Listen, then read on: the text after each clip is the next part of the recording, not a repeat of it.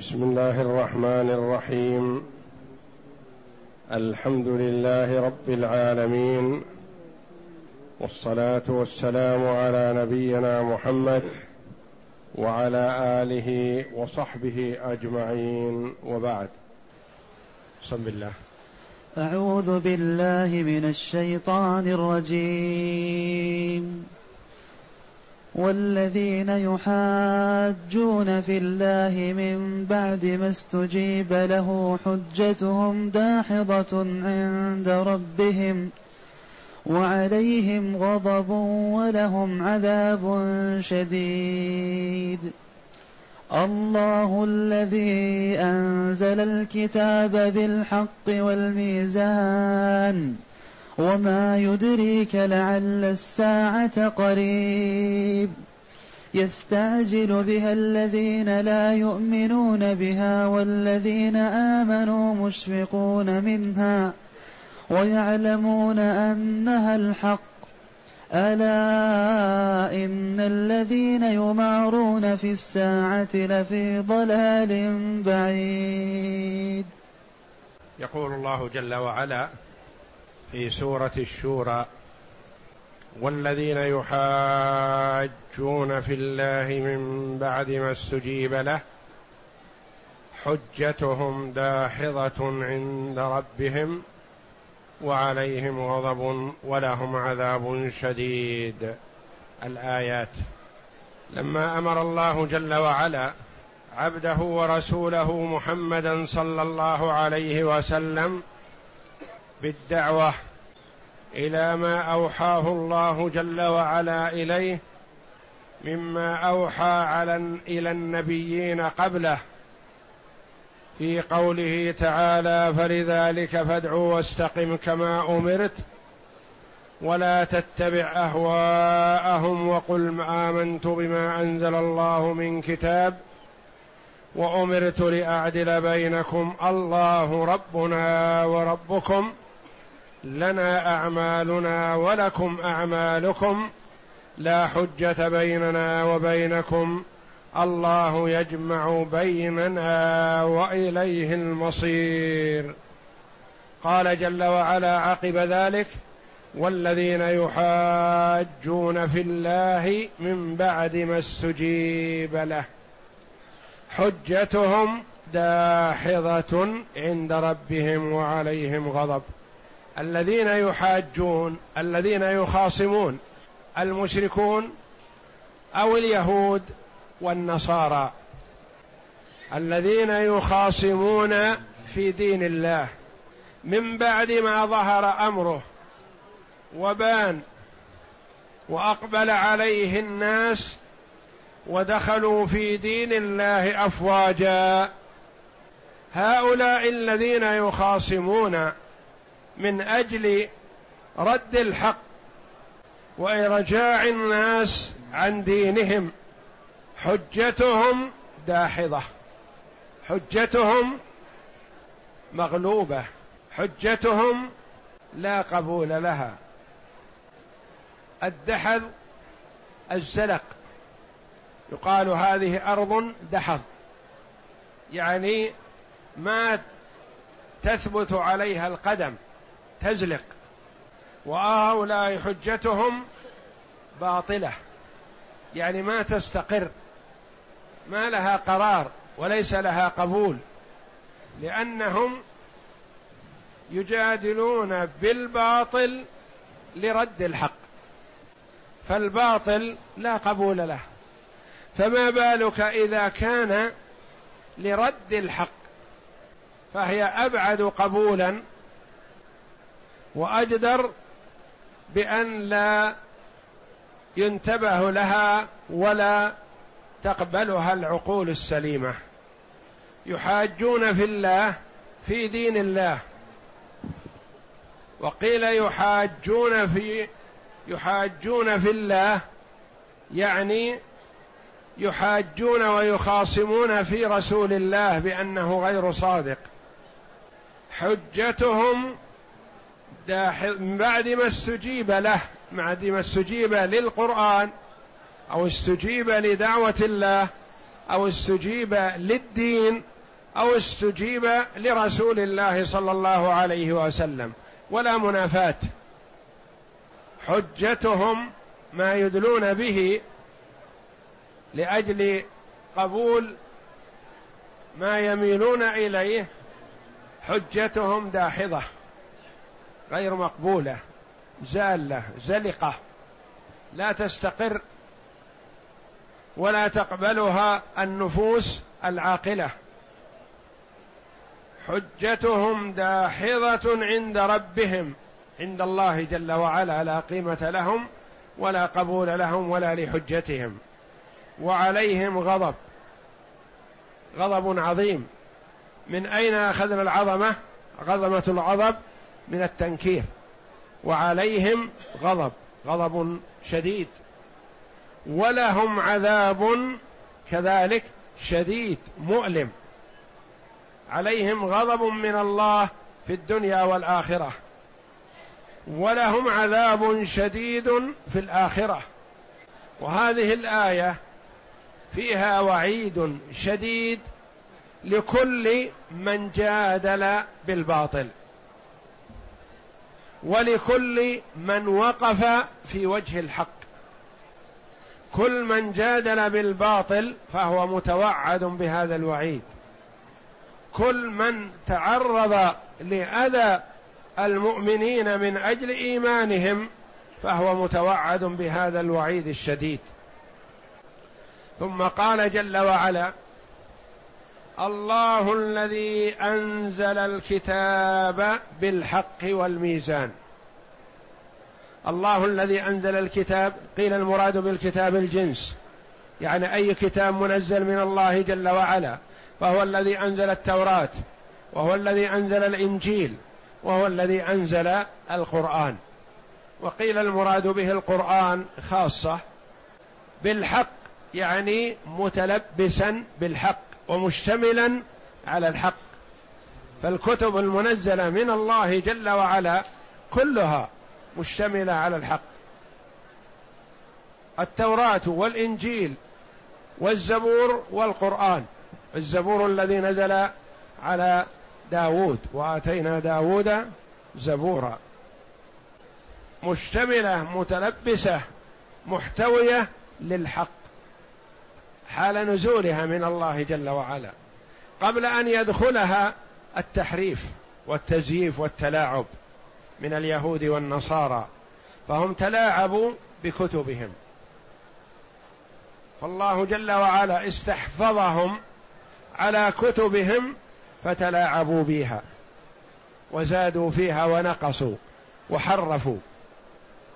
أما القرآن فالله جل وعلا تكفل بحفظه. لم يكل حفظه لغيره جل وعلا. فقال إنا نحن نزلنا الذكر وإنا له لحافظون. القرآن محفوظ من الله جل وعلا.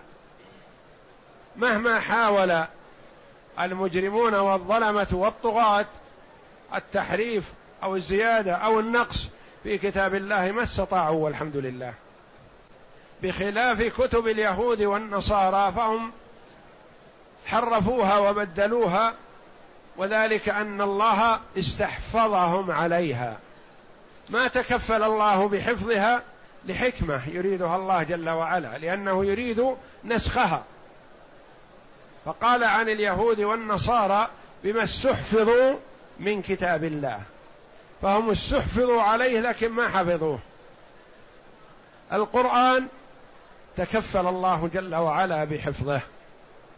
الله الذي أنزل الكتاب بالحق والميزان. الميزان العدل. لأن به تستوفى الحقوق بالعدل. وقيل المراد الميزان الحقيقي.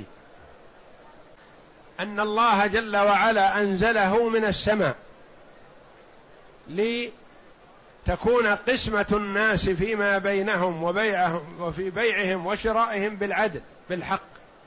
لا جور فيه ولا زيادة لأن الميزان يعطي الحق صاحبه.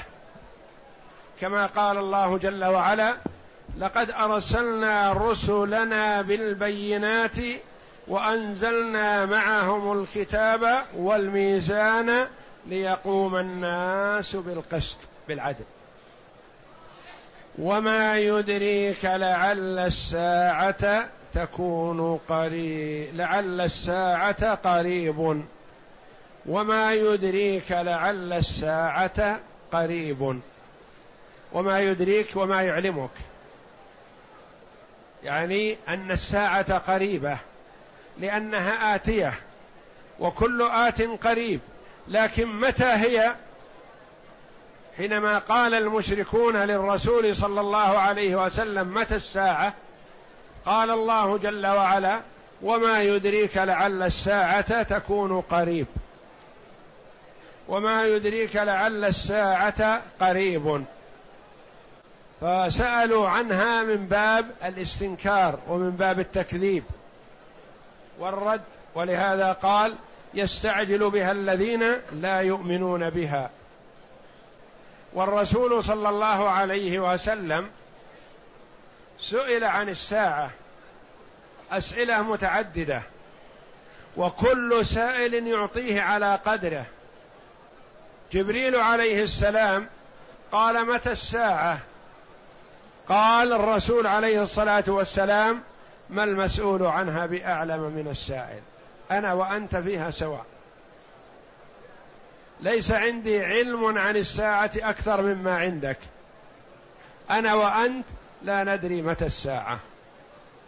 والأعرابي الذي جاء إلى النبي صلى الله عليه وسلم يسأل متى الساعة؟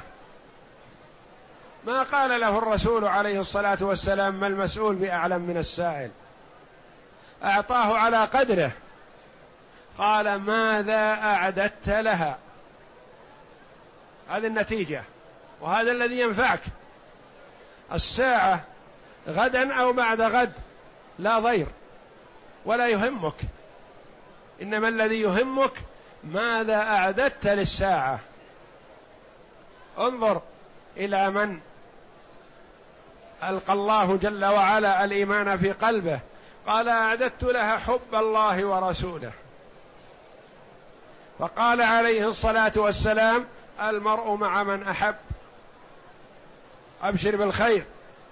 فاستبشر بها الصحابة رضي الله عنهم.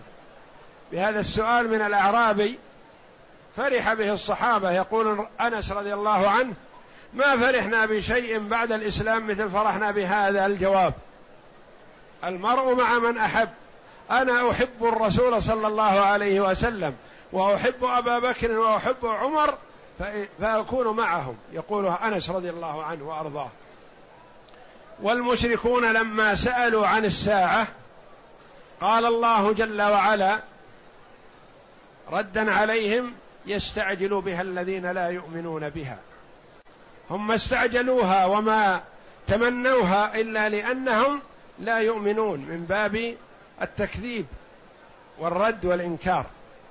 وأما المؤمن فهو خائف من الساعة يخاف. ما يدري ماذا تكون نتيجته. مثل ما يخاف الطالب من الامتحان.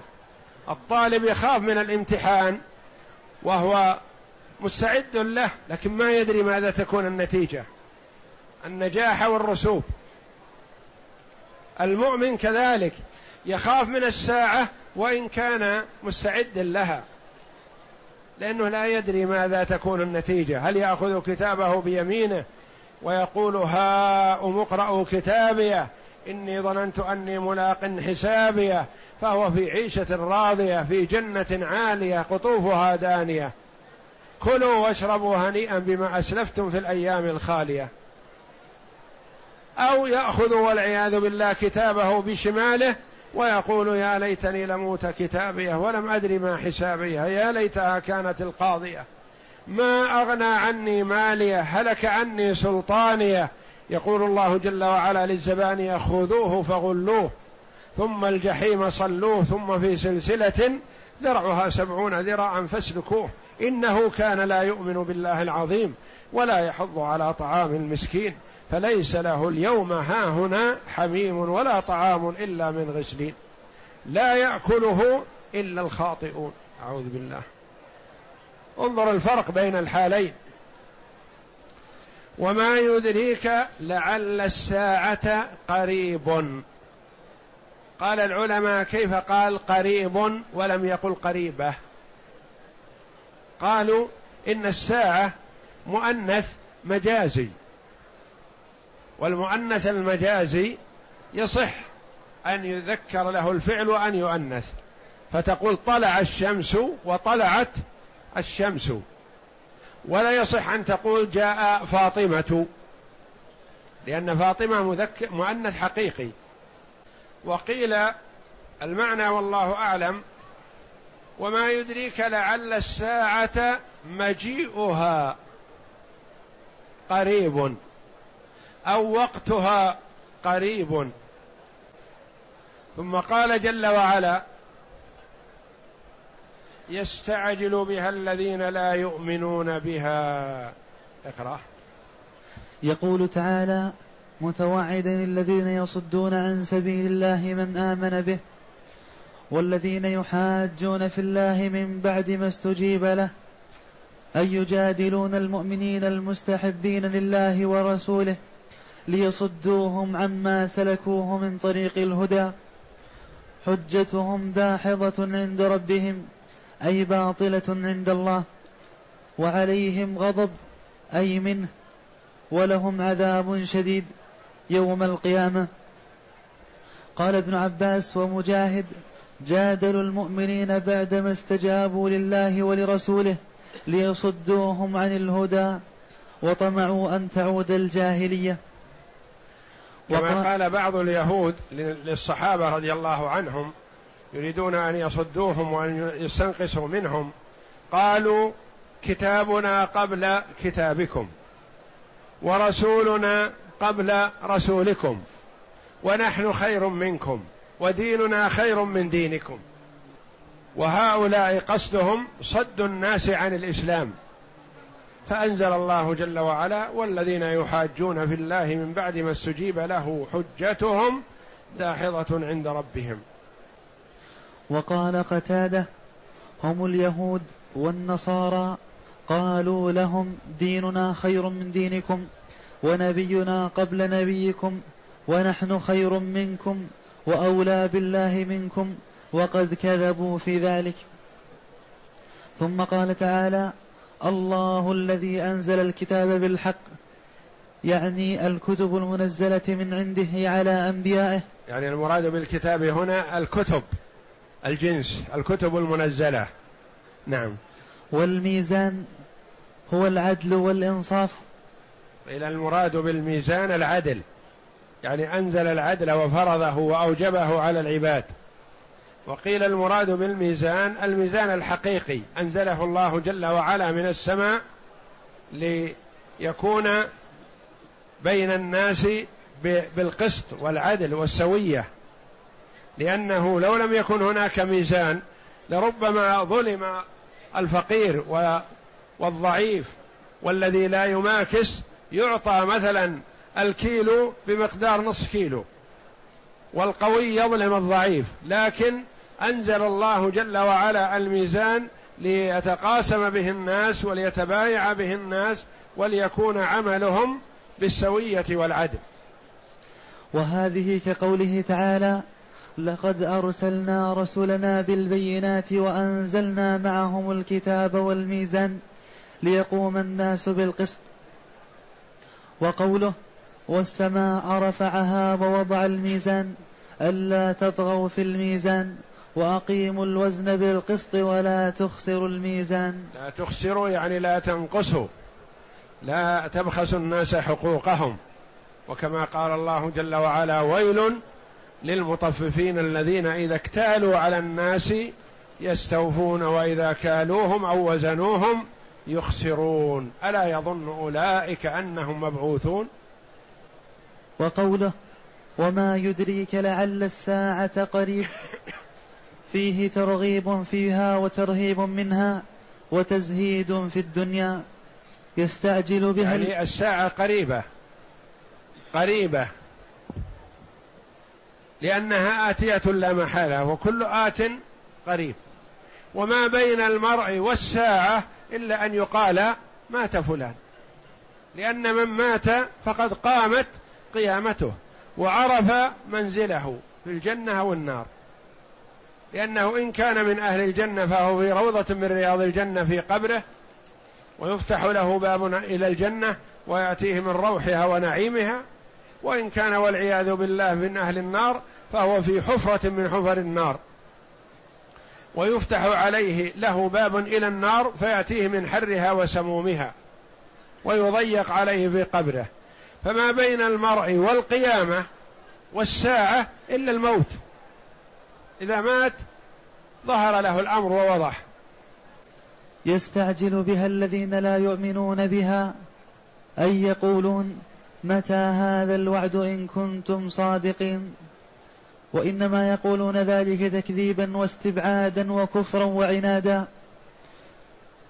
والذين آمنوا مشفقون منها أي خائفون وجلون من وقوعها ويعلمون أنها الحق. كائنة لا محالة فهم مستعدون لها عاملون من أجلها. وقد روي من طرق تبلغ درجة التواتر في الصحاح والحسان والسنن والمسانيد وفي بعض ألفاظه أن رجلا سأل رسول الله صلى الله عليه وسلم بصوت جهوري. صوت جهوري أعرابي لأن الأعرابي عندهم من القسوة الأعراب عندهم من القسوة والغلظة. وكان الصحابة رضي الله عنهم يفرحون بالأعرابي إذا جاء إلى النبي صلى الله عليه وسلم ليسأل حتى يستفيدوا لأنهم يستحيون أن يسألوا النبي صلى الله عليه وسلم. والأعراب عندهم من الجرأة ما ليس عند المؤدبين المتعلمين. وهو في بعض أسفاره فناداه فقال يا محمد فقال له النبي صلى الله عليه وسلم نحو نحو من صوتك. نحو من صوته لأنه هو أتى بصوت جهوري فأجابه النبي صلى الله عليه وسلم بصوت قريب من صوته. ها أم. ها أم ماذا ماذا تريد؟ لأن الأعرابي ناداه يا محمد. نعم. فقال متى الساعة؟ يسأل الأعرابي يقول متى الساعة؟ متى تكون؟ يعني بعد سنة سنتين عشر مئة أقل أكثر. نعم. فقال له رسول الله صلى الله عليه وسلم ويحك إنها كائنة فما أعد فما أعددت لها. ويحك كلمة تخويف إنها كائنة يعني واقعة لا محالة قربت أو بعدت لكن النتيجة ماذا أعددت لها؟ هذا الذي فيه فائدة. ماذا؟ هل استعديت للساعة؟ هل أعددت لها عملا صالح؟ نعم. فقال حب الله ورسوله. أعددت لها حب الله ورسوله. نعم العدة. فمن أحب الله ورسوله عمل بطاعة الله جل وعلا واتبع رسوله صلى الله عليه وسلم. والله جل وعلا يقول قل إن كنتم تحبون الله فاتبعوني يحبكم الله. محبة الله جل وعلا سهلة لمن وفقه الله جل وعلا. ماذا يعمل؟ يتبع الرسول صلى الله عليه وسلم فيكون من أحباب الله ورسوله. حب الله يقول أعددت لها حب الله ورسوله. والله جل وعلا يقول قل يا محمد إن كنتم تحبون الله فاتبعوني يحببكم الله ويغفر لكم ذنوبكم. نعم. فقال أنت مع من أحببت؟ أنت مع من أحببت يعني مع الرسول صلى الله عليه وسلم وخير الأمة ما دمت أحببتهم.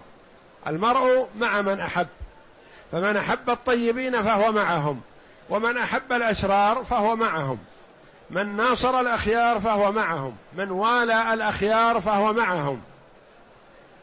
فحب الصحابة رضي الله عنهم قربة لله جل وعلا وحب سلف الأمة وحب العلماء قربه لله جل وعلا لأن المرء أحبهم من أجل طاعتهم لله جل وعلا. وحب الأشرار والفجار وموالاتهم معصية لله ورسوله.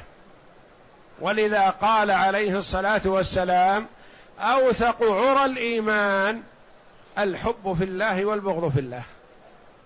يعني الحب في الله عروة قوية من عرى الإيمان. كيف الحب في الله؟ أن تحب هذا الرجل لأنه مطيع لله. أن تبغض ذاك الرجل لأنه عاص لله. فهذا الحب في الله والبغض في الله.